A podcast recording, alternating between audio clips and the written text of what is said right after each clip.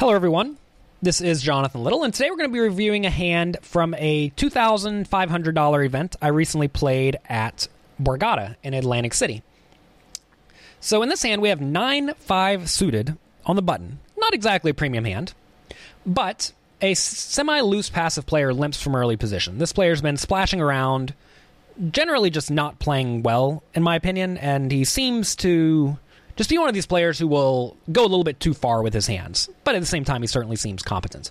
Um, we are playing 100 200. I have 25,000 chips to start the hand, and my opponents cover me. He limps from uh, middle position, and I have 9 5 suited on the button and decide to limp as well. I think raising is perfectly fine, but whenever you are playing against opponents, especially deep stacked, you have to ask yourself, where is my edge coming from? Where am I really going to exploit these players? And you're going to find that against most amateur players, your large edge is going to come from either making them fold a lot on the turn and river or by making them call a lot on the turn and the river, depending on your specific opponent. And as we're going to see in this hand, sometimes you can actually get the best of both worlds. So I decided to limp with the 9 5 suited. I'm keeping the stack to pot ratio very large. I want to be in scenarios where I can put a ton of money in when I have the best hand instead of just a small amount of money in proportion to the pot. So the pot's going to be very tiny going to the flop. We have 25,000 chips left to bet, and the pot's only 1,000. Um, I, I do think that you can I'm not going to say blindly, but almost blindly raise the semi loose passive players and then continuation bet the flop and pick up a small amount of equity. But we have to recognize early in a tournament, if I win a 800 chip pot, maybe 60% of the time, it's not that big of a deal. It's not going to realistically help me build a stack. The way you build stacks early in tournaments is by stacking your opponent in big pots or by bluffing them in big pots. And you do that by um, you know, allowing allowing stuff to happen. And also, if I put in 200 chips, it's almost completely irrelevant. So I'm I'm fine with this. I think that limping is fine. I think raising is also fine. Whatever you want to do. So flop comes. I guess both blinds come in as well. So flop comes Queen of Spades, Seven of Spades, Six of Clubs, giving me a gut shot, straight draw, and a flush draw which is great. Exactly what I'm hoping for. The semi loose passive player bets 600 into the 1,000 chip pot. And at this point, I think calling or raising are fine options. I think, I think both are acceptable. If I call, I would like to have a pretty clear idea of how my opponent's going to react on a lot of turns. So you'll find that against some players, they will play very face up on the turn. But against this particular player, I don't think that's going to be the case. We actually discussed this concept in Ed Webb and Ed Miller's um, free excelling and no limit hold'em webinar, the information paradigm, where he discusses about how some players will just give you very clean information at specific points in the hand. And if you figure out where those players give you the clean information, you can just get to that point get the clean information, and then go from there. So, say I knew this semi loose passive player would continuation bet the flop or just bet the flop with a wide range, but then play very straightforwardly on the turn if, if he, I call him on the flop. Against a player like that, I think calling is a fantastic play because if he just checks the turn, I can bet and win the pot. And if he bets the turn, I can call and continue drawing. But I don't really think that is this type of player. I think this type of player we are against is the type of guy who we need to apply some aggression because if the draw comes in, he's not going to pay me off blindly. And also, I may be able to make him fold a large portion of his range just by raising the flop. So I like making it 1600 here. I think that's a pretty nice play. I could also make it 1800 or even, or even 2000. So I do make it 1600. Both blinds fold. And the semi loose passive player calls. So when he calls, I tend to discount the very strong hands, like sets and two pairs. So that leaves him with a lot of one pair hands and draws. The turn is a 10 of hearts, and to my surprise, my opponent bets 600 into the 4,200 pot. He leads into me. You're going to find that when people bet very small like this, it's usually because they do not want to check and face a large bet. So, knowing that, what does that mean about my opponent's range? I think that means he usually has a marginal one pair hand or maybe something like a weirdly played overpair, or maybe a weak two pair like seven six. Um, these are hands that he doesn't really want to check and let me bet large because if he checks if he checks and I bet large, he's now in a pretty dicey spot because the board is usually going to change on the river.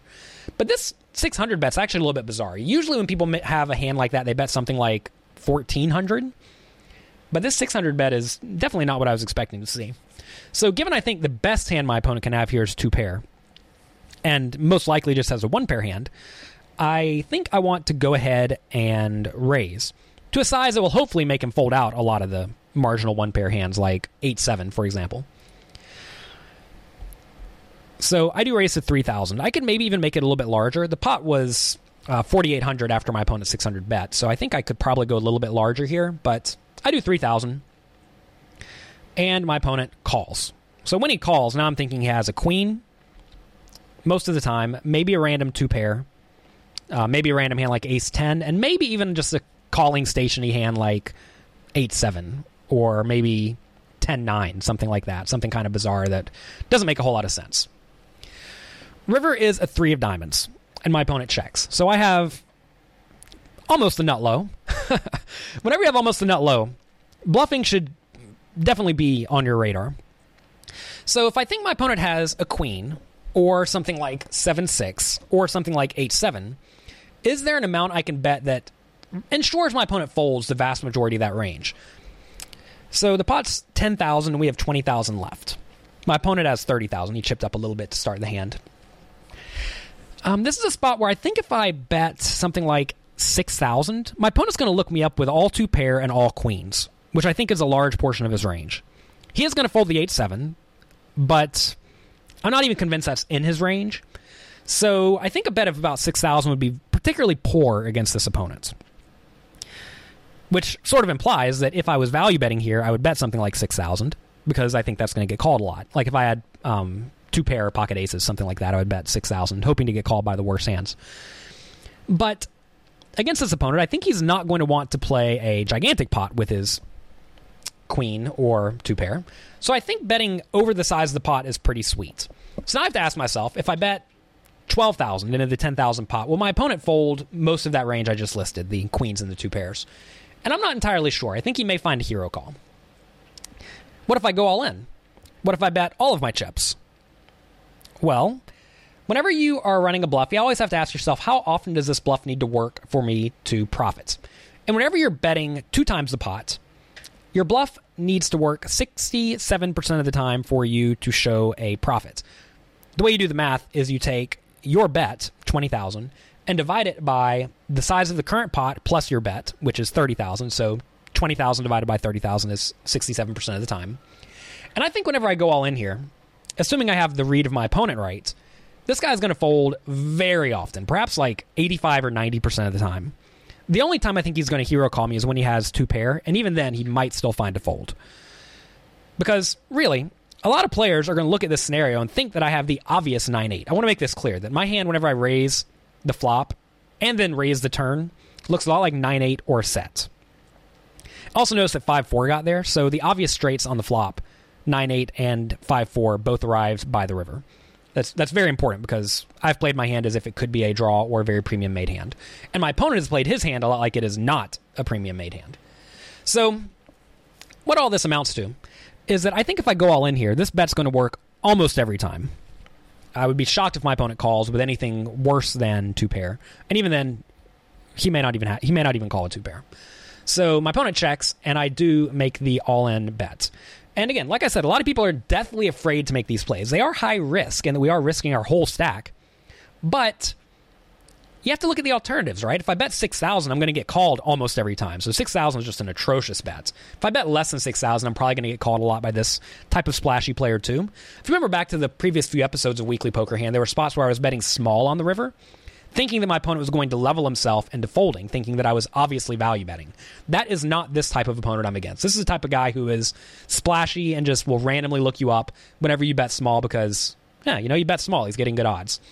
So against these guys, you really want to apply immense pressure and put them in horrible spots. So I do go all in. I think opponent's going to fold almost every time, and he actually thought for about half of a second and then folded. And he folded face up he showed me 10 7 of diamonds. So he actually turned two pairs. So he called my flop raise with middle pair, which, like I said, I thought he was a splashy player. Um, obviously, he led into me on the turn and then called the raise, which is fine with the 10 7. But whenever I put him in the horrible spot by the river, we make him fold. So notice here, if I did get my flush on the river, I was going to bet an amount like 6000 and almost certainly get paid. And when I don't get my flush, I can go all in and steal the pot almost every time. So as you see, against these type of players who you can have a very good amount of control over and induce them to do what you want them to do, you can win these pots a gigantic portion of the time. And that's perfect. Whenever we get there, we win and we get paid. And whenever we miss, we steal the pot anyway. And this is exactly what you are looking for. These are the types of players you want to be seeing flops with and getting to these spots against. So that's going to be it for this episode of Weekly Poker Hand. Remember to check out my free webinar series for excelling at No Limit Hold'em. Um, a lot of the concepts in, in this episode we discussed with Ed Miller in one of the previous free webinars, and we're going to be doing webinars with most of the authors of Excelling. So be sure to check that out. You can get it or you can sign up for the free webinars at holdembook.com slash live. There are also a lot of bonuses on that site for people who buy the book and also for people who have not bought the book. There's a free 16 page PDF available if you have never even taken a look at the book. The book is 500 pages long. It is a huge book, a gigantic project, and I am honored to be in the situation to bring you that book because, I mean, I learned a lot, a lot working on it. And I know that if you read it and study it, you will learn a lot from it today. And if you read and study it again in two years, you'll also learn many more things. It's one of these books that will continue to give knowledge because the book is deep. There's some information for amateur type players and also some incredibly advanced stuff in the book by some of the best players in the world. So be sure to check it out at holdembook.com. Thank you very much for being here with me for this episode of Weekly Poker Hand, and I'll talk to you next week.